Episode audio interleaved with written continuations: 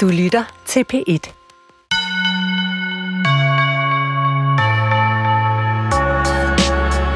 Sidste gang hun udsendte en prosabog var for syv år siden. Og der var det, har døden taget noget fra dig, så giv det tilbage. Eller Karls bog, som den også hedder. Den handlede om sorgen over at miste sin ene søn, og om livet på den anden side af det tab. Så hvad kunne Naja Marie Eit finde på at skrive nu?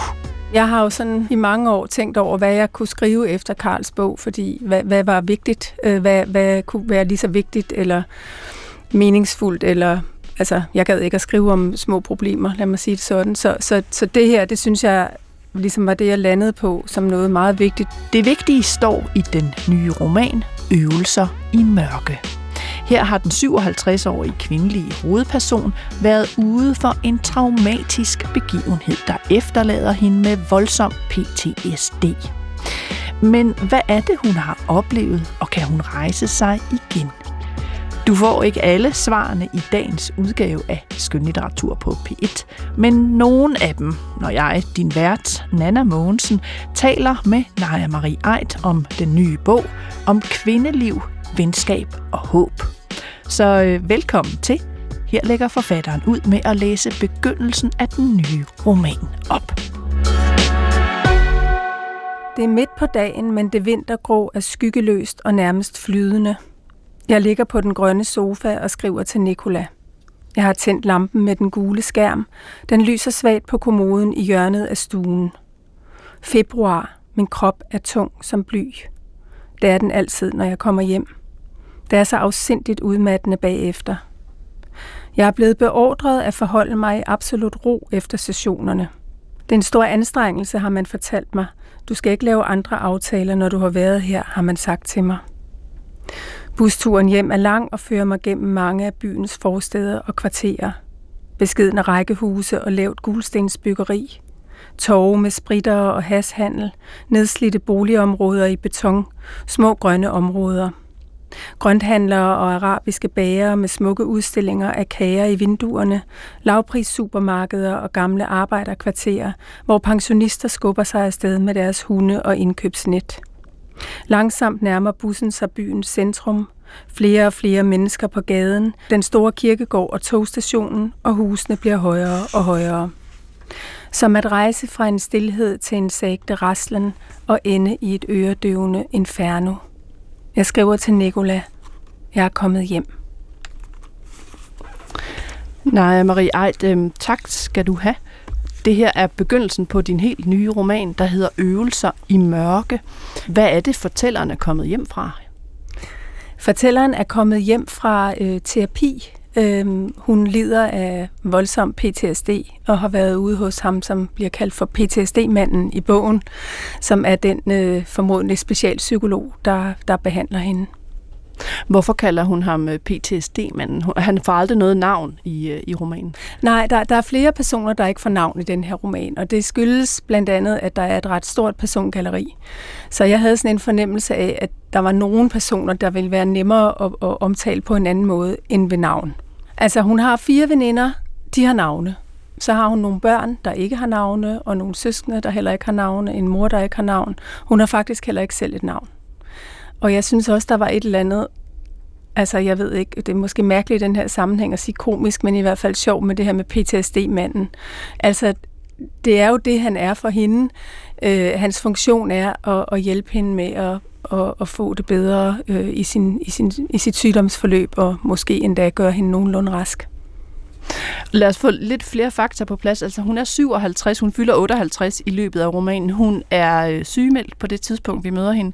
Hun har arbejdet som leder af en daginstitution i ni år. Mm. Øh, er uddannet pædagog. Som du siger, hun har veninder. Hun har tre store sønner, nogle børnebørn. Øh, er skilt. Hvad skal vi mere vide om hende? Altså, hvad, hvad, hvad er hendes omstændigheder ellers?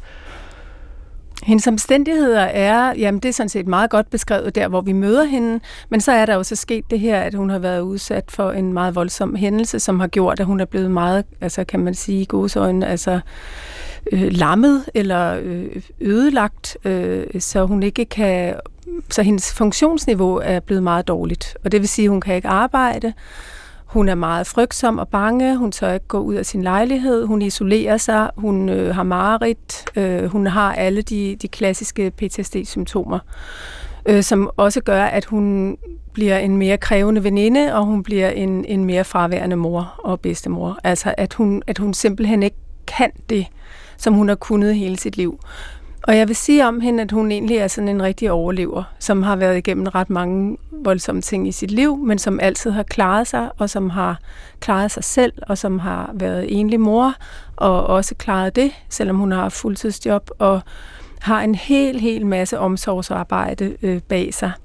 Og lige pludselig så sker det her, som gør, at hun ikke er i stand til at, at gøre de ting, hun har kunnet før, og dermed også oplever en form for øh, ja, et identitetssvigt på en eller anden måde, eller en følelse af, at hun er blevet til øh, en, en svagelig person, som, som hun skammer sig over.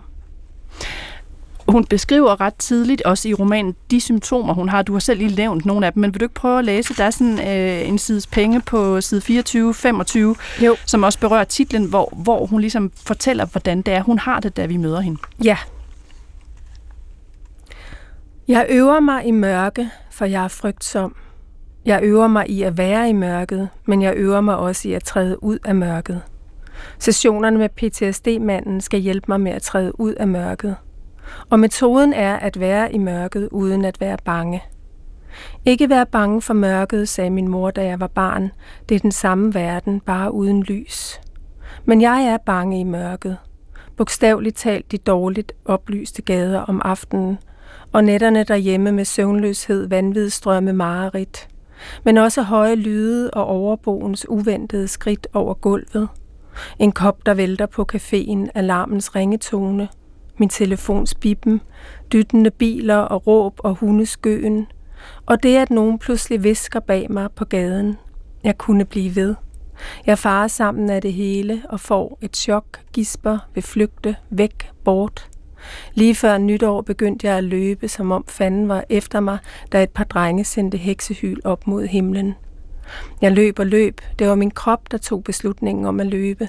Jeg stormede afsted og stansede først op, da jeg havde en oplevelse af at være kommet i sikkerhed på grænsen til en helt anden bydel. Tak skal du have igen, øh, Nej Maria. Øhm, det er de symptomer, hun har, og en gang om ugen tager hun så ud til PTSD-manden med bussen mm. og tilbage igen, og så er hun helt ødelagt bagefter. Ja. Øhm, I din roman sådan strukturelt så ved vi ikke, hvad der er sket med hende, altså øh, hvad det er for et stort traume, hun har haft, der gør, at hun er blevet så syg. Der står noget i begyndelsen om, at, øh, at hun kigger på, at, på sig selv, og hun kan se, at hun har ar. Og så står der også på et tidspunkt, at hun øh, synes, det er problematisk bare at vaske en køkkenkniv op, så vi kan godt fornemme, at der er noget voldeligt, der er sket ja. øh, på en ja. eller anden måde. Men man finder først ud af, hvad det her store traume er, øh, mod slutningen af romanen. Mm. Øh, hvorfor har du valgt den struktur, at hun, at hun og vi langsomt nærmer os det store traume, og først får det opklaret til slut? Øh, nogle forfattere ville måske have vendt om, startet med traumet, øh, og så taget helbredelsen, som romanen skrev frem. Ja, der tror jeg egentlig, vi skal helt tilbage til den bog, jeg engang skrev, der hed Bavian, hvor jeg havde sådan en øh, idé om, at hvis man prøvede at, eller et, et eksperiment, kan man sige, jeg forsøgte at udføre, som var, at hvis man prøver at koble sådan øh, gyserlitteraturens øh, dramaturgi med, med sådan en mere poetisk litteratur måske, hvad ville der så ske?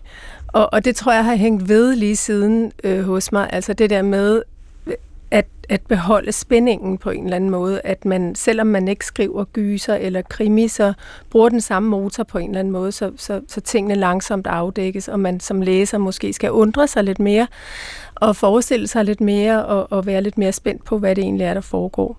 Øhm, så kan man sige, at i denne her bog, synes jeg også, at det fungerer rigtigt, og, og det skal være sådan, fordi at hun jo også langsomt nærmer sig sit traume.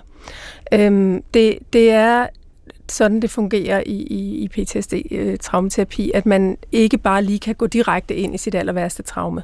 Det er en proces, og det vil sige, at hun skal vende sig til behandlingsformen. Hun skal, hun skal være tryg, hun skal ganske forsigtigt øh, igennem nogle af de andre traumer, der ligesom kommer op til overfladen i løbet af det her forløb, behandlingsforløb. Og, og så nærmer hun sig forsigtigt det her voldsomme, der er sket. øh, ret sent i behandlingsforløbet faktisk. Så det er også sådan en, en, øh, en, dram, altså en dramaturgi, der hedder terapiens dramaturgi Ja, i virkeligheden. Ja, Som jo så er den samme som gyserens dramaturgi. ja faktisk, faktisk, hvilket jo egentlig er ret uhyggeligt, når du siger det på den måde. Men det er det jo. Ja, det er det. Er det.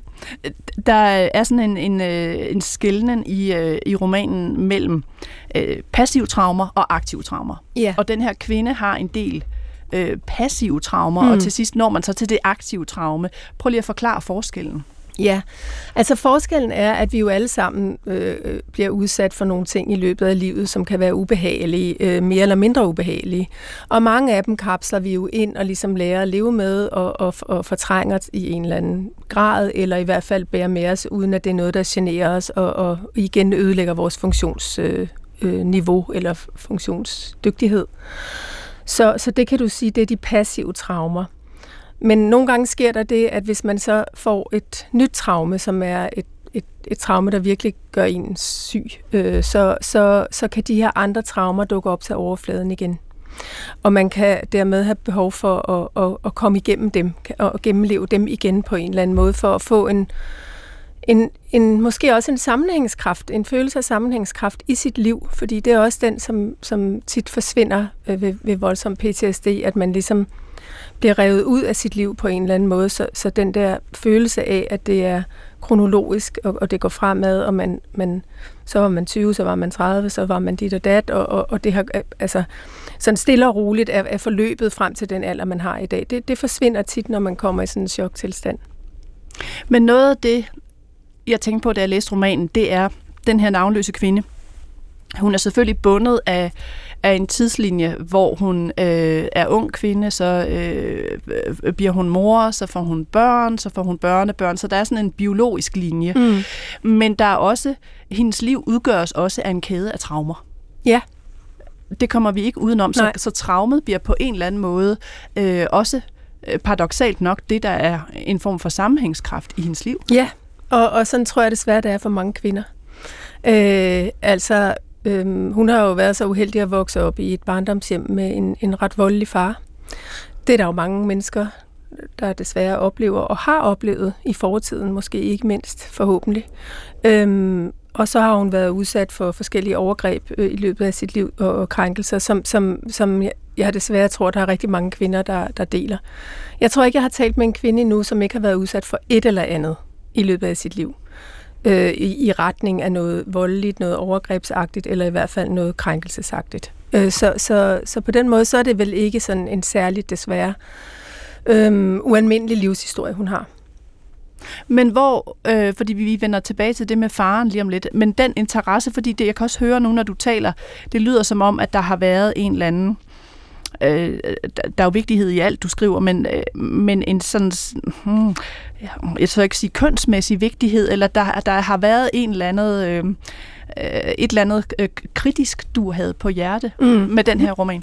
Helt sikkert. Altså, øhm, jeg har jo sådan i mange år tænkt over, hvad jeg kunne skrive efter Karls bog, fordi hvad, hvad var vigtigt, øh, hvad, hvad kunne være lige så vigtigt eller meningsfuldt, eller altså, jeg gad ikke at skrive om små problemer, lad mig sige det sådan. Så, så, så det her, det synes jeg ligesom var det, jeg landede på som noget meget vigtigt. En bog, der handler om, om venskab, som jeg synes er en meget smuk relation, og en meget vigtig relation, øh, som kan være meget sådan... Øh, der kan ligge sådan en eller anden form for redning i, i venskabet, når man er i krisesituationer.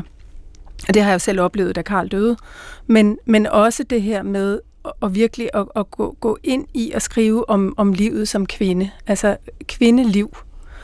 Øh, fysisk i forhold til de hormonelle forandringer, der sker gennem vores liv, i forhold til de ting, vi bliver udsat for, de ting, vi drømmer om, kæmper for, og så videre, og, og hvad det er, der gør det vanskeligere for os øh, tit øh, end, end for mænd. Og, og det, det, det havde jeg sådan måske i virkeligheden varmet op til i, i en, en del år, øh, men måske ikke helt haft mod til at, sådan at gå helt sådan all in på det, kan man sige. Så, så det var sådan også den drivkraft, jeg havde, at nu var jeg bare ligeglad. Altså nu, nu, nu kom det bare det hele, ikke? Øh, og det der med, at, at altså, det er jo en bog, som jeg virkelig håber, der er mange mænd, der også vil læse. Der er også mange mænd med i bogen, og, og, og jeg synes, det er en, kunne være en interessant bog for mænd at læse.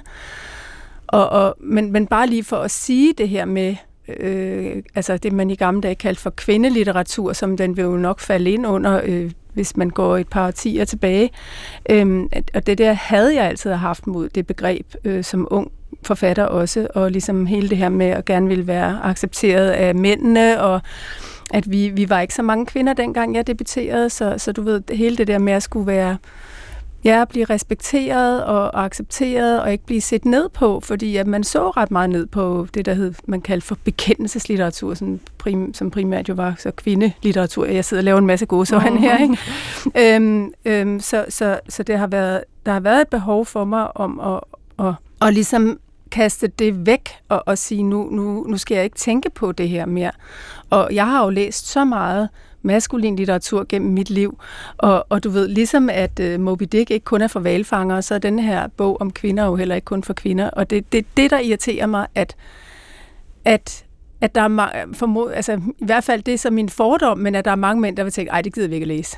Det handler bare om kvinder, du ved. Og det er jeg ked af. Så jeg synes, vi skal tilbage til, til, til faren, fordi noget af det, jeg også vil tale med dig om, det er, om den her hovedperson på en eller anden måde er det, man kunne kalde groomet til vold, mm. øh, fordi hun vokser op i et, øh, altså et meget kompliceret familieforhold, hvor der er øh, en mor, som arbejder på, øh, på morfarens øh, klinik. Han er læge, hun arbejder der som sekretær, og så er hun gift med den her mand, som øh, i den grad er ubehagelig. Ja. Og de er øh, hovedpersonen og to andre søstre til at begynde med. Ja. Vil du ikke prøve at læse øh, hvad det er for et, øh, altså hvad det er for en slags liv hun har som øh, som barn der på side 31. Når vi kom hjem fra skole, mine søstre og mig, stansede vi lige inden for døren, før vi tog overtøjet af og stillede vores tasker fra os. Vi stod helt stille i den mørke entré og lyttede. Vores far. Var han i dårlig lune? Vi kunne høre hans humør, vi kunne lugte det. Vi kunne også høre, om han var hjemme, selvom der var musestille. Vi stod med tilbageholdt åndedræt i mørket og lyttede. Vores blikke mødtes, mens vi lyttede. Overvågne, klare barneøjne. Vi stod i lejlighedens entré. Der var en skydedør ind til stuen. Vi søgte tegn hos hinanden. Tør vi tage overtøjet af og gå ind? Tør vi gå ned ad den mørke gade med den sparsomme gadebelysning? Tør vi overnatte alene i et lånt sommerhus med store ruder? Tør vi gå en tur alene i den dybe skov på den øde strand? Tør vi cykle gennem industriområdet om aftenen? Tør vi tage et sent tog hjem? Hvordan kommer vi fra stationen og hjem? Tør vi tage taxa? Tør vi stole på taxachaufføren? Og så videre. Vi tør helst ikke. Ikke fordi vi er unødigt bange, men fordi der er grund til at være bange. Hele livet. At stå med tilbageholdt åndedræt og lytte. Altid hele livet. Det modsatte af frihed. En gang smed min far mig ned ad trapperne, fordi jeg havde spist resten af yoghurten. Da min far smed mig ned ad trapperne, tænkte jeg på, om naboerne ville høre ham råbe. Han sparkede til mig. Jeg håbede ikke, at nogen af naboerne ville komme op eller ned ad trappen, mens det stod på. Jeg kunne ikke forestille mig noget mere skamfuldt. Ingen måtte vide noget. En visken. Far, lad være. Naboerne, far. Tænk på naboerne. Han gav mig et sidste los. Jeg lå på afsatsen under vores etage. Så gik han op og smækkede døren efter sig. Jeg havde ingen nøgle. Den lå i min frakkelomme. Frakken hang i entréen. Det tænkte jeg på, mens jeg rejste mig op. Hvad skal jeg nu gøre? Jeg har ikke min nøgle. Jeg haltede. Jeg havde smerter. Jeg vaklede ned ad trapperne og ud på gaden. Jeg gik rundt i gaderne, til jeg vidste, at min mor var kommet hjem fra arbejde. Jeg gik rundt i gaderne, og jeg sad på en bænk ved et busstoppested i flere timer, og jeg tænkte, godt det er forår, godt det ikke regner. Klokken fem ringede jeg på, og min mor lukkede mig ind. Der blev ikke talt om det. Om aftenen, da jeg klædte mig af, så jeg, at min krop var fuld af store blå mærker. Mit ene knæ var svulmet op. Mine søstre spurgte, hvad har han gjort ved dig? Det var fordi, jeg spiste resten af yoghurten, sagde jeg. Vi må hellere bare sove, sagde mine søstre. Jeg sov ikke. Tak skal du have. Altså her endnu et uddrag øh, fra begyndelsen af øvelse i mørke. Nej, Maria Ejt, hvordan, øh, hvordan hænger det her, hvad skal man sige, tidlige passive traume sammen med det, hun øh, vi får afsløret, hvad det egentlig er, der har sat sygdommen i gang. Altså, hvorfor skal det her traume med i fortællingen? Jo, altså, det, det der det skal det, fordi der er mange ting fra hendes fortid, der skal med, og det her er i den grad en del af hendes fortid. Og, og, og det, som hun bruger, også bruger det her år, hvor hun er, er, er hjemme og, og sygemeldt og går i behandling på, altså romanen den løber over et år fra februar til februar, øh, det er at prøve at finde ud af, hvad det egentlig er for et liv, hun har haft. Øhm, prøve at finde ud af, hvem hun selv er. Hun taler meget om det her med, om hun har en kerne, og om den kerne er blevet ødelagt. Så, så, så det her med ligesom at gen, genhuske eller erindre, øh, gå tilbage i tiden, som jeg også tror i øvrigt, der er mange mennesker øh, på min alder og, og hendes alder, der gør, hun er lidt yngre end mig, men altså, at, at man ligesom tænker, når, eller når man fylder 50, man tænker, hvad er der sket i mit liv? Ikke? Altså, hun har ligesom brug for at prøve at få det til at hænge sammen, og, og, så, og så kommer uundgåeligt nogle af de her meget ubehagelige oplevelser fra barndommen op øh, igen. Øhm, også måske i forbindelse med, at hun også besøger sin gamle mor og, og, og har behov for at spørge om nogle ting i forhold til sin historie, som moren så ikke er specielt interesseret i at tale om. Men, øh, men, men, men jeg, jeg tror, at det er sådan en del af, af processen, eller det er det for hende, at hun, hun skal have en eller anden samling på sit liv, så hun kan, så hun kan fortsætte sit liv fordi hun står midt i kaos. Men er hun, altså er hun blevet jeg ved ikke, man kan bruge udtrykket groomet til vold, altså fra en tidlig tid. Altså kan man gøre det ved et andet menneske, altså om jeg så må sige, vende det til vold, så det vil opsøge det på en eller anden måde senere? Altså det er jo simpelthen så uhyggeligt, når du siger det på den måde, men øh, det tror jeg egentlig godt, man kan. Øh, jeg, jeg er måske lidt i tvivl om, om hun er blevet det, fordi jeg synes ikke, hun selv sådan har opsøgt volden øh, senere i sit liv, efter barndommen var slut, øh, og efter hun havde, havde forladt familien. Øh, tværtimod har hun gjort sig rigtig meget umage for at sørge for, at volden ikke fortsætter i hendes egen familie. Øhm, at det vil sige, at hun har ikke været voldelig over for sine børn, hvilket jo ellers er en meget klassisk ting. Og det skyldes måske også, at hun, hun ender med at få den her pædagoguddannelse efter en del ufaglært arbejde. Så, så hendes fokus på det her med børnene, øh, både i forhold til sit arbejde, men også i forhold til sine egne børn, og også i forhold til, til sine egne søskende, som hun heller ikke altid har kunne passe på, og så videre, og sig selv hun ikke har kunne passe på. Det har måske været noget af det, som har gjort, at hun har kunnet ændre den her voldshistorie øh, i, sin, i sin egen familie, og, og det tror jeg har betydet ret meget for hende. Men det er jo et menneske, der på en eller anden måde i udgangspunktet får frataget retten til sin egen krop. Ja. Altså fra barns ben. Mm. Det er rigtigt. Og det, altså det er jo simpelthen bare så forfærdeligt, og, og, øhm, og derfor kan man jo så også spørge, jamen, hvordan er det så, hun oplever sig selv gennem livet? Hvorfor tager hun så også de beslutninger, hun tager? Øhm, Øh, og det, det skal jeg jo ikke afsløre alt for meget, men, men, men at der, altså det, det handler bogen også meget om, synes jeg. At, øh, at hun, skal, hun skal gøre op med sig selv, hun skal, hun skal helbrede sig selv for den her vold, og, og hun skal øh, hun skal sige nej tak til den på en eller anden måde, selvom at noget af det er alt for sent. Øh, øh, så hun skal genvinde en eller anden respekt også for sig selv øh, og sin egen krop. Men det var et andet spørgsmål, der, der slog mig. Tror du på helbredelse? Som forfatter at, at det jo det, du optegner, at hun på en eller anden måde går igennem, om hun så bliver helbredt eller ej, men det er jo i hvert fald en helbredelsesproces, hun mm-hmm. er i gang med. Mhm. Men, men tror du på helbredelse? Jeg ved ikke, om jeg tror på 100 eller 110 procents helbredelse, men jeg tror på proces. Altså, jeg tror på, at, øh, at der er mange ting, som vi kan mm, bære øh, på en mere hensigtsmæssig måde sådan så vores liv bliver bedre, selvom at der har været rigtig store problemer i fortiden. Og det, det, er, jo, det er jo der håbet ligger, kan man sige, at hvis man ligesom kan, kan, kan hvad skal man sige, øhm, synes, at man har fortjent det gode liv i virkeligheden måske. Altså, altså det gode liv, det er sådan en kliché, men det gode liv er jo, at man har det forholdsvis godt det meste af tiden, i stedet for at have det virkelig dårligt det meste af tiden. Så, så tror jeg på helbredelse. Og jeg tror på, jeg tror på at, at den her, hvad skal man sige, det fællesskab, hun på en eller anden måde også er i, både med sine veninder, men også med ham her PTSD-manden, altså fordi han også udgør en eller anden, ja, et eller andet, han udgør sådan et sted, hvor hun kan, hvor hun kan arbejde med de ting, der er sket på en neutral måde.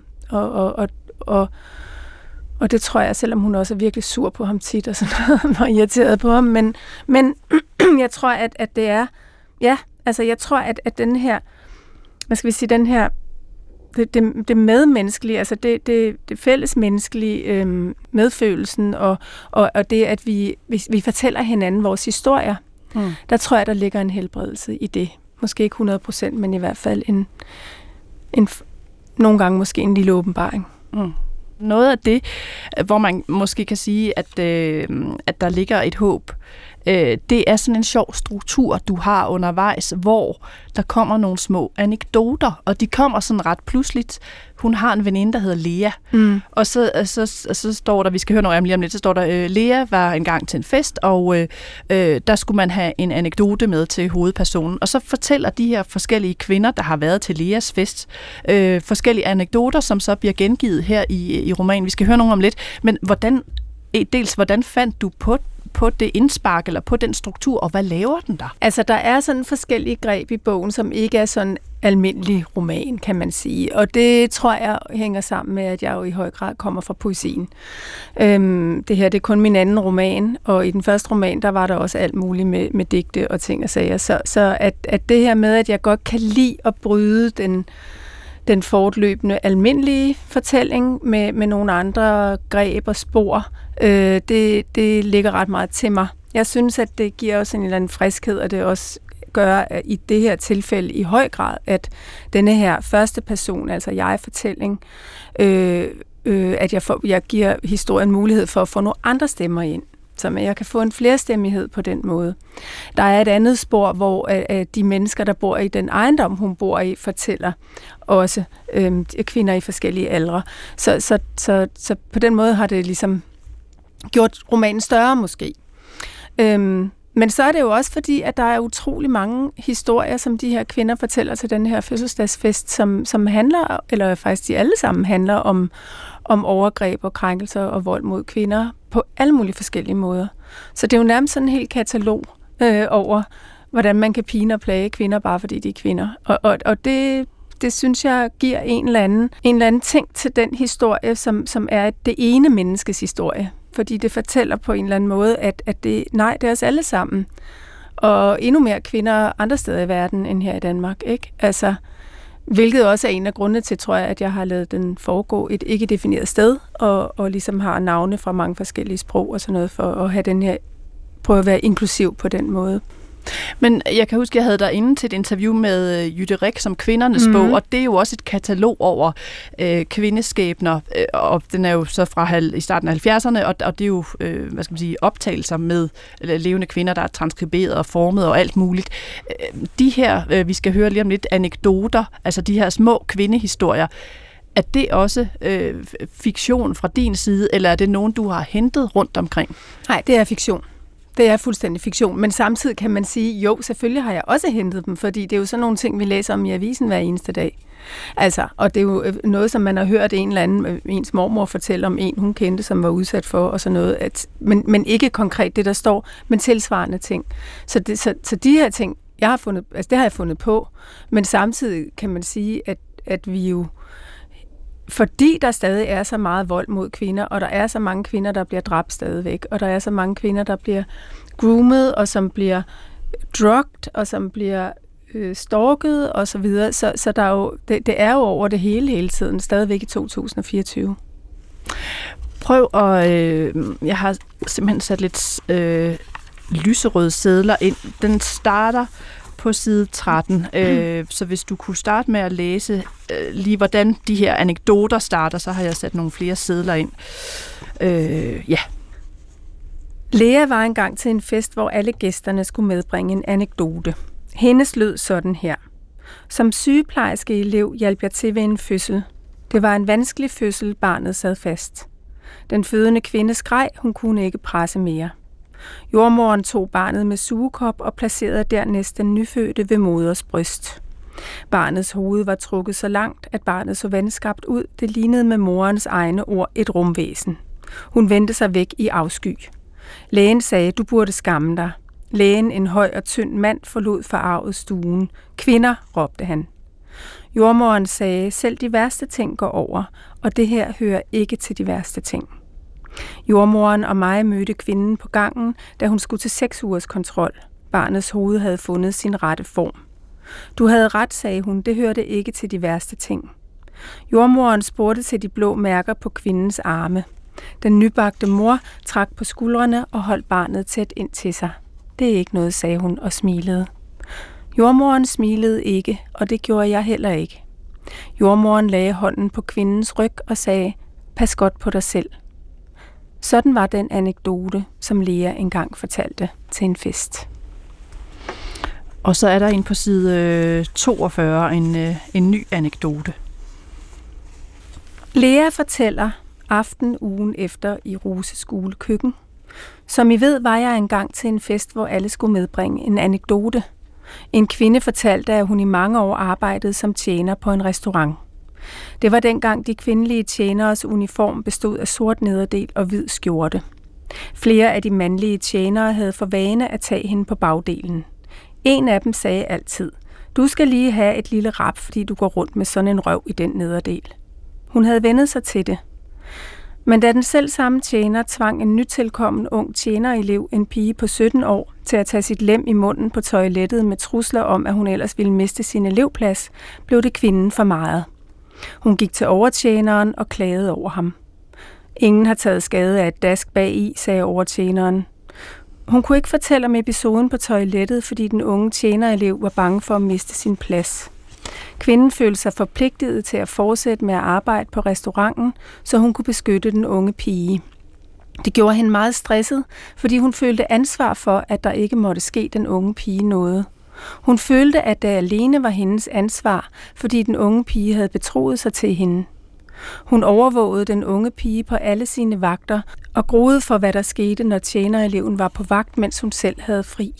Hun begyndte at slå ud efter sin kollega, når han smækkede hende bag i, og det fik hun en reprimande for af overtjeneren. Hvis ikke du holder op med at slå ud efter de andre ansatte, så ser jeg mig nødsaget til at afskedige dig. Sådan var den anekdote, som en kvinde fortalte til en fest, jeg engang var til, siger Lea. De andre gæster til festen sad stumme og stirrede på kvinden. Enkelte rystede på hovedet, og en gammel kvinde mumlede, akke ja. Bliver lidelsen mindre ved, at man ved, at andre har været igennem det samme, eller at andre lider? Det er virkelig et godt spørgsmål, synes jeg, som jeg ikke er helt sikker på, at jeg kan, kan svare på. Men måske bliver livsdueligheden større ved at dele historier, og ved at høre, at andre har været igennem det samme som en selv. Det er i hvert fald noget, jeg selv har erfaret i forhold til sorg. Øhm, at, det, at man ikke er alene i verden med det, og man ikke er den eneste i hele verden, der har det på den måde jo virker rigtig godt for mennesker i det hele taget. Og der kommer vi igen tilbage til fællesskabet. Ikke? Der kan man komme tilbage til gruppeterapi, man kan komme til sovegrupper, man kan komme til, til landsbyliv, man kan komme til bogklubber og hvad som helst, hvor folk mødes. Øhm, unge, der, der skriver i psykiatrien og i, i skrivegrupper osv. Altså alt det, der findes af, af, af fora, hvor vi mødes, fordi vi har noget til fælles. Så, så der tror jeg, der ligger en stor kraft der, helt sikkert. Men er det en kønnenes kamp mod hinanden? Jeg er godt klar, at det også er sådan romantiske forbindelser, og de får børn og har kærester, men øhm, det er jo meget ofte i romanen øh, mænd, der sådan fysisk, som vi også hører her, øh, øver overgreb mod øh, kvinder, men et af de for mig værste overgreb i øh, romanen er jo faktisk morens undladelsessynd. Mm. At hun ikke griber ja. ind over for farens vold. Ja, Øhm, helt bestemt. Øh, det var også ret uhyggeligt at skrive det. Øh, men, men det er jo også sådan en typisk ting, det her med, at der kommer den her enorme skam. Og det vil sige lidt ligesom vi hørte, da, da hun fik test på trappen, at det eneste, hun tænker på, det er bare, at naboerne ikke hører noget. Så, så for moren øh, er det så skamfuldt, øh, og samtidig så undgår hun faktisk også selv at få tæsk øh, ved, at hendes børn får dem. Øh, så der ligger nogle lidt uhyggelige ting der også. Men, men, øh, men, men, men da vi også får oprullet hele familiehistorien tilbage til, til morens forældre og til deres forældre i virkeligheden også, får vi fortalt om. Så, så, så man får ligesom også en, en stor familiehistorie, som måske øh, gør, at man bedre kan forstå, hvorfor moren gør, som hun gør. Der står et sted, at måske var skammen større end kærligheden, og det, det synes jeg er noget af det mest uhyggelige, altså at... Øh, at, at skammen stod i vejen for øh, øh, kærligheden til hendes børn på en eller anden måde. Ikke? At, Men, at hun ikke kunne beskytte dem. Men altså, prøv at sige lidt mere om den der skam, fordi det er jo både øh, øh, skam ved, at det finder sted i ens øh, familie, men mm. det er jo mm. også skammen, sådan næsten en kropslig skam over at have været at, at være den, der hvis krop er blevet invaderet. Ja, og, og det ser man jo øh, typisk ved, ved voldtægtsoffre for eksempel, ikke? at den her enorme skam og, og det her selvhad, som der følger med, altså den her lede ved kroppen og ved en selv, og at det hele det der med, at Øh, altså, det var nok min egen skyld, ikke? Øh, jeg skulle bare have lavet været med sådan og sådan, ikke? Og, og, og, og, og den der selvbebrejdelse, der ligger hos, hos øh, ofre for, for vold af, af, af alle mulige slags, og psykisk vold jo. Ved psykisk vold er der også det her med, at man ligesom udsletter den anden person, altså den offeret i virkeligheden, sådan så at, at hun mister øhm, fuldstændig sin egen sin egen drivkraft og sin egen, altså hun ikke tør at handle selv, kan man sige. Ikke? Hvis man hvis man skulle læse din roman lidt mod hårene, øh, og det, det fik jeg også, også lyst til, så er der jo, som vi har snakket om, en proces, der går fra, at hun er meget syg af PTSD, til hun i en eller anden proces nærmer sig helbredelse. Om det sker eller ej, det skal man ligesom selv læse romanen for at finde ud af, også for at finde ud af, hvad der har sat det her i gang, altså hvad det store traume er. Det er jo en optimistisk beskrivelse, mm. som jeg har sat mig ind i PTSD, og, og jeg er ikke psykiater eller specialpsykolog eller noget, så er det mere, så kan det også være et hjul, der, der er rundt og rundt og rundt og rundt, i modsætning til en linje, der går op mod helbredelse. Altså traumer, der bliver ved med at køre rundt og rundt og rundt og rundt i hinanden, øh, og der ikke kommer den her forløsning eller bedring. Mm. Har, har du tænkt over det, da du skrev, at det, du tegner her, er på et måde et ret lyst billede af den selvom, vi, selvom der er alle de her øh, symptomer, vi også har, har læst om og talt om, og alt det, hun har været udsat for, så er det stadigvæk en fortælling, der går i lysere retning, i mm. optimistisk mm. retning. Mm. Ja, det har jeg tænkt på, og, og det er klart, at, at når man skriver en roman, så, så skal der jo være en eller anden bevægelse. Så øh, jeg, jeg, Ja, altså jeg tror, at, at det der er med PTSD, det er, at hvis man bliver retraumatiseret, og det gør man jo meget nemt, så får man alle symptomerne tilbage. Og, og, og derfor så gælder det jo meget for hende om at lære at sætte nogle grænser, så hun ikke bliver retraumatiseret på samme måde. Og, og det er en meget stor del af behandlingen, øh, at man lærer at sætte de her grænser igen for, hvad man vil være med til, og hvad man selv har lyst til. Overhovedet at begynde at, tæ- at tænke, eller overhovedet at begynde at tænke og tale om, hvad har jeg lyst til? Øhm, så, så du ved, så jeg, jeg er ikke sikker på, at det kommer til at gå øh, vores hovedperson øh, helt fantastisk, men, men der er en, et håb, kan man sige. Der ligger et håb om, at hun i hvert fald får det bedre, eller bliver bedre til at håndtere sin egen tilstand. Bliver bedre til at leve med sin, sin PTSD. Fordi det kan jo i mange tilfælde være, være det mulige. Og det er jo også meget bedre, end, end at leve forfærdeligt dårligt, og måske ende med at tage sit eget liv på grund af PTSD. Og så trækker jeg en tråd ud i virkeligheden, fordi der, der står herinde fra omslaget, at, øh, at du takker en, en navngiven, øh, jeg mener, der står herinde, eller står det bagved, at du takker øh, en øh, Kasper Winter Jørgensen for stor hjælp. Hmm. Og så slog jeg ham op, og han er, øh, så vidt jeg kan se, sådan øh, specialpsykolog øh, her i, i Region Hovedstaden i, i en eller anden form. Så, så du har researchet ja. via ham omkring PTSD'en? Ja, blandt andet via ham. Jeg har også talt med en psykiater, og jeg har også læst selvfølgelig en hel masse om PTSD, og, og set alle mulige dokumentarfilm, og hørt radio, og læst artikler og sådan noget. Alt, hvad jeg ligesom har kunne komme øh, i, for, i forbindelse med. Og så, og så har jeg sådan set også selv jo faktisk været i en eller anden form for, ikke ikke PTSD-behandling, men i, i sovterapi i USA, og, og det var den samme metode. Altså man brugte der, som man bruger til PTSD. Så det var altså traumebehandling. Og, og, så derfor har jeg selv på min egen krop prøvet metoden, kan du sige. Og, og det gør jo også, at jeg kan sætte mig ind i, hvordan min hovedperson oplever det her, og hvordan det foregår simpelthen helt konkret. Ikke? Ja. Og, og prøv at sætte lidt flere øh, ord på det. Altså, øh, øh, sådan gruppeterapeutisk øh, traumebehandling, eller, eller ligesom øh, hun gennemgår i romanen, man, man starter, nu laver jeg sådan med de, de små traumer, og så går man mod det store, eller øh, hvordan, øh, hvordan sovbehandling? Nej, sovbehandling var lidt på en anden måde, fordi at, at jeg ikke havde PTSD. Øh, så det var sådan et forløb på, jeg tror, 12 eller 14 gange, hvor man simpelthen starter med de største Øh, og hvor, man, hvor, hvor det var sådan noget med, nu skal du tænke på det aller, aller værste flashback, du har fra da Karl døde, og så skal du lukke øjnene og fortælle mig det. Ikke? Altså den kvinde, jeg gik hos der. Og, og det var jo sindssygt ubehageligt. Og så skulle jeg ligesom blive ved med at gøre det, indtil det ikke var farligt for mig mere. Og det, der er metoden, er jo det her med, at jo, jo mere hjernen vender sig til de her flashbacks af det her forfærdelige, der er sket, jo bedre kan man, jo mindre bange bliver man for det. Og det vil sige, jo mindre reagerer man med angst og frygt. Øhm, så, så, så på den måde, det, det, det er ligesom, det er det, der er metoden, og, og det var så også det, jeg var igennem, men bare på en meget mildere, i en mildere form, kan man sige. For mig der var det også noget med, at jeg ikke turde høre musik, fordi det mindede mig om Karl, og så skulle jeg så lave sådan en kæmpe lang playlist, og så, så skulle vi så gennemgå, altså så var det hjem og høre den her værste sang, og så høre 30 sekunder af den, den første dag, sidde og græde, gå amok, alt muligt, øh, skrive sin sovreaktion op fra et eller andet 1 til 100, øh, og så næste dag 60 sekunder, og så videre, indtil man så faktisk ugen efter kunne sidde og høre sangen uden at reagere på det. Så det er faktisk utrolig effektivt for mange mennesker. Men var det også de her oplevelser, der ligesom skubbede dig i retning af at skrive den her roman? Altså det her med at komme overens af et dårligt valgt ord, men, mm. øh, og her for, forliser og lige så grimt ord, men, men altså med, med et, øh, med et mas, massivt øh, tab eller traume.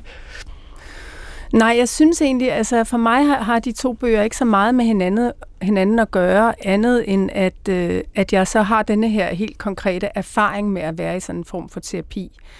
Grunden til, at jeg ville skrive bogen, var, fordi jeg ville skrive om kvinder, og jeg ville skrive om kvindeliv, og, og volden er desværre en stor del af, af, af, af kvindelivet.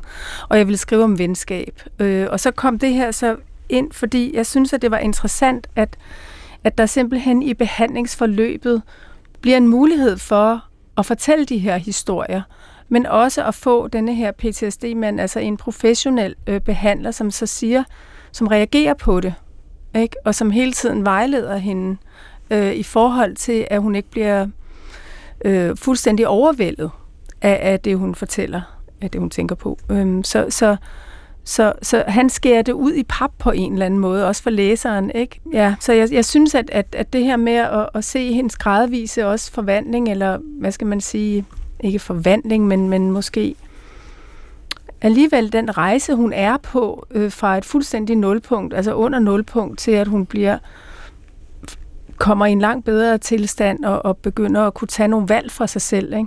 Som, fordi det er jo også det, hun kan jo, hun kan jo slet ikke finde ud af noget som helst. Hun aner jo ikke, hvad hun vil eller ikke vil, eller noget som helst. Altså det er jo sådan en, en total udslettelse i virkeligheden af et menneske og nu ved jeg godt, at du, du siger, at der er, er forskel på bøgerne, og det er der jo virkelig i den grad også, men der er stadig, synes jeg, nogle tråde, blandt andet i forhold til det her med venskab. I Karls bog øh, beskriver du, hvordan det i høj grad er øh, dine venskaber, der ligesom polstrer dig. Mm. Og det er meget det samme, hun oplever her i bogen. Altså vennerne, der nærmest sådan fysisk møder op og hiver hende afsted. Jo. Og der er også en strukturel lighed i forhold til, at vi i øvelser i mørke nærmer os det store traume, det der har udløst sygdommen, hvor vi i Karls bog skriver os igennem en tekst igen og igen og igen, og der bliver fået lidt til hele tiden, og kun i den sidste tekst øh, formår du at skrive, det er den 16. marts 2015, og Karl er død. Hmm. Så, så der er der er i hvert fald også en eller anden strukturel lighed med at nærme sig det mest forfærdelige. Ja, og som sagt, så er det jo noget, som igen som går tilbage til den her måde, jeg, jeg lærte mig selv at skrive historie på, da jeg skrev Bavian.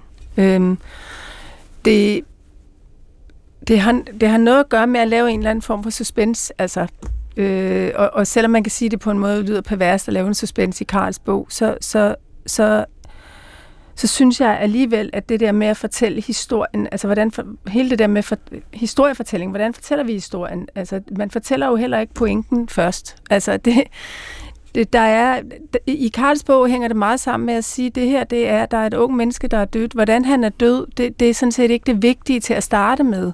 Det kommer senere, ikke? Altså, fordi fordi han skal heller ikke dømmes øh, på sin død fra side 1 øh, fordi han måske ikke døde en heroisk død. Altså, så, så du ved, der, der er jo sådan nogle overvejelser, man gør sig.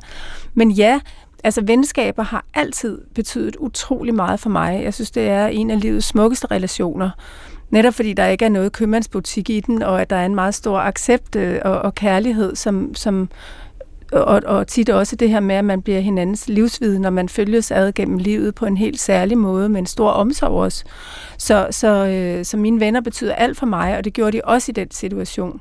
Og det er også derfor, at jeg har, jeg har skrevet om den relation tidligere, øh, men, men jeg, jeg havde virkelig lyst til sådan at vise, hvilken kraft øh, venskab kan have. Hvor meget det kan betyde for et menneske, som er fuldstændig nederlig, som, som min hovedperson her i Øvelser i Mørke.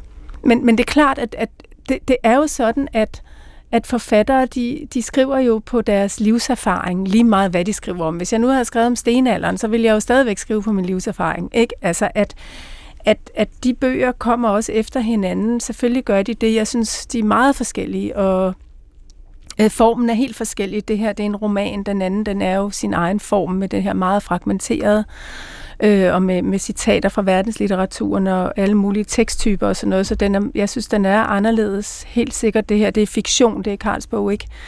Øhm, så, så, men det er klart, at, at, at hvis man ser på et forfatterskab, så, så kan du også se, hvordan det bevæger sig fremad. Så lærer man noget, så bruger man det, så lærer man noget nyt der, og det tager man så videre til næste gang og så videre. Så, så det er klart, at det er jo en del af, af, af, af også af, af at blive bedre til sit håndværk, eller have mere kontrol eller et eller andet. Ja. Jeg synes, vi skal slutte af med, Øh, med nu, nu, øh, øh, nu består øvelser i mørke selvfølgelig af den fremadskridende fortælling, så er der de her anekdoter, vi har talt om, men der er også et digt, som hovedpersonen tænker på flere mm. gange. Og det er noget med, at det er dukket op i en slags øh, øh, antologi, hun har øh, fået adgang til som barn, øh, der, ja. der sådan hedder øh, øh, digte fra alle, fra alle lande eller sådan noget. Og jeg prøvede faktisk at efterslå, altså om det her digt øh, er skrevet af nogen, og hvor det er. Men det, jeg tror, det er skrevet af dig. Det er skrevet af mig. Og det, ja. og det tror jeg også har en særlig betydning. Det går igen både helt, men også i fragmenteret form løbende ja. i romanen. Ja. Ja. Og det er et, hun, øh, hun, hun særligt er begyndt at læse igen her som voksen, eller hun tænker på det mm. igen efter det her store traume. Jeg vil gerne have, at du læser det, og jeg vil gerne have, at vi taler om, hvorfor skulle det med, og hvad er dets betydning i den her øh, prosatekst jo i virkeligheden? Ja, øhm Altså, jeg ved ikke, om jeg skal læse det først. Det eller? synes jeg, ja. du skal. Ja. Det lyder sådan her. Hvorledes er det sket, og hvad er hent dig, at du så illestet i verden og livet nu er? Hvad har kilet sig ind i dit kød og trukket håb og lys ud af din kerne? Var du en blomst på æbletræets gren, der faldt til jorden og blev til muld? Var du et fnuk i luften, overladt til vindens luner? Var du i sandhed ganske uden skyld i det, som er hent dig, så du så illestet i verden og livet nu er?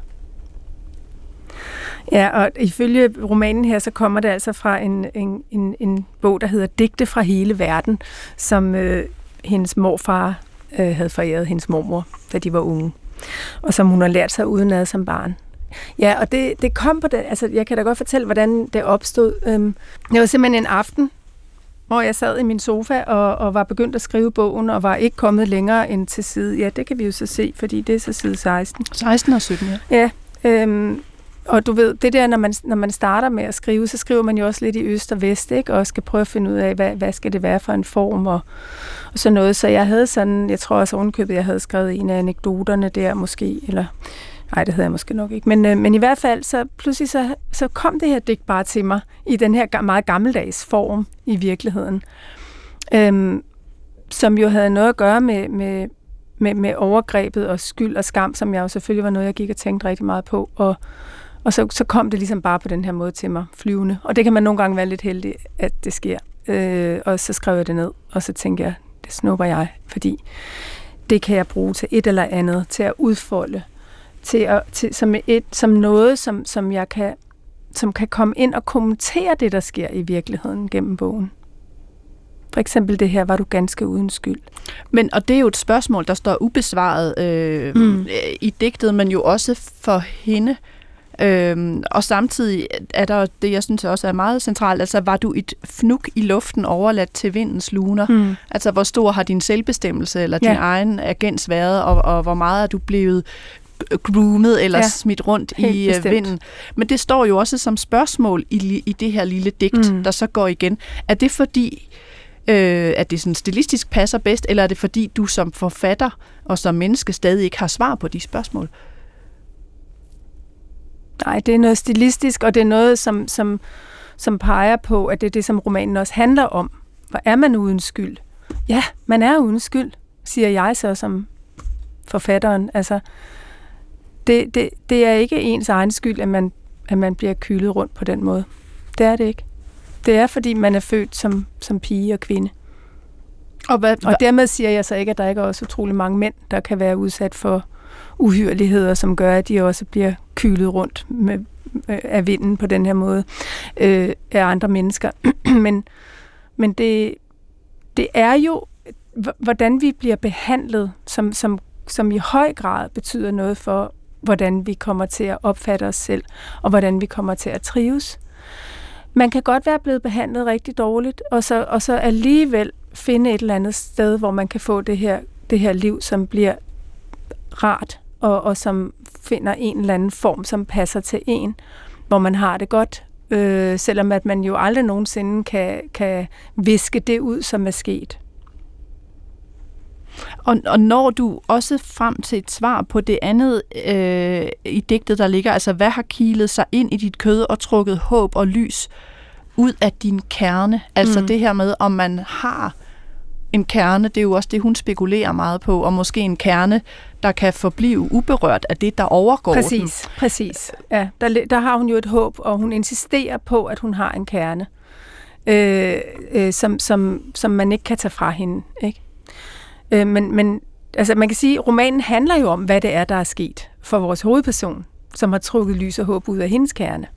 Øh, og, og hendes, hvad skal man sige, vej mod at, og in, at kunne insistere på sin kerne og kunne sige, der er noget i mig, som der ikke er nogen, der kan ødelægge eller tage fra mig.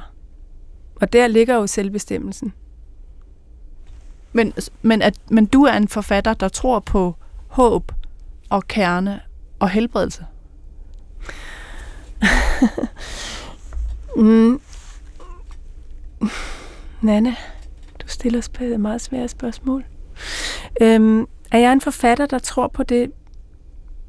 Jeg tror ikke på, på... Jeg tror, jo, jeg tror på kerne. Det gør jeg. Jeg tror på, at der er et særligt lys i hvert eneste menneske, som, øh, som som desværre nogle gange godt kan slukkes, hvis man udsætter det for nok forfær- uhyreligheder og forfærdeligheder. Altså nu, nu, nu sidder vi og taler sammen her, mens, øh, mens Gaza øh, er i brand nærmest, ikke? Og, og, og hvor så utrolig mange mennesker mister livet hver eneste dag og bliver pint og pladet. Så, så på den måde, jo, jeg tror bestemt godt, man kan ødelægge mennesker. Man kan også ødelægge folk. PTSD kan også ødelægge mennesker, så, så de ikke kan blive helbredt for det. Helt sikkert. Men i nogle tilfælde, og jeg tror i mange tilfælde, er der mulighed for, at, at tingene kan blive bedre. Og at, at, man kan, at man kan have et håb for fremtiden. Vi er jo mennesker, som også har en utrolig stærk livsdrift i os. Altså, overlevelsesdriften er jo helt enorm. Og det går man måske ikke at tænke over til daglig, men, men det ved jeg, fordi at jeg har været i en, en livssituation, hvor jeg, hvor jeg egentlig helst bare tænker, at jeg vil væk herfra. Så, så der ligger jo en, altså i selve det at være menneske, en enorm kraft. Øhm, og den, den synes jeg er smuk, og den tror jeg på. Og, og så på den måde, så, så kan man sige, at der ligger et håb der for mig. Altså at vi er kæmpe for, at tingene bliver bedre øh, at kæmpe sammen for, at tingene bliver bedre. Der ligger et håb. Naja Marie Eids nye roman Øvelser i mørke udkommer 2. februar på Gyldendal, hvor også har døden taget noget fra dig, så giv det tilbage. Karls bog er udkommet. Jeg var din vært i dag og hedder Nana Mogensen. Du kan skrive til mig her på øh, Skønlitteratur på P1 på litteratursnablag.dr.dk Naja Marie Eit har fået lov til at vælge det stykke musik, vi går ud på i dag. Det er Portishead med Glory Box. Vi høres ved. I'm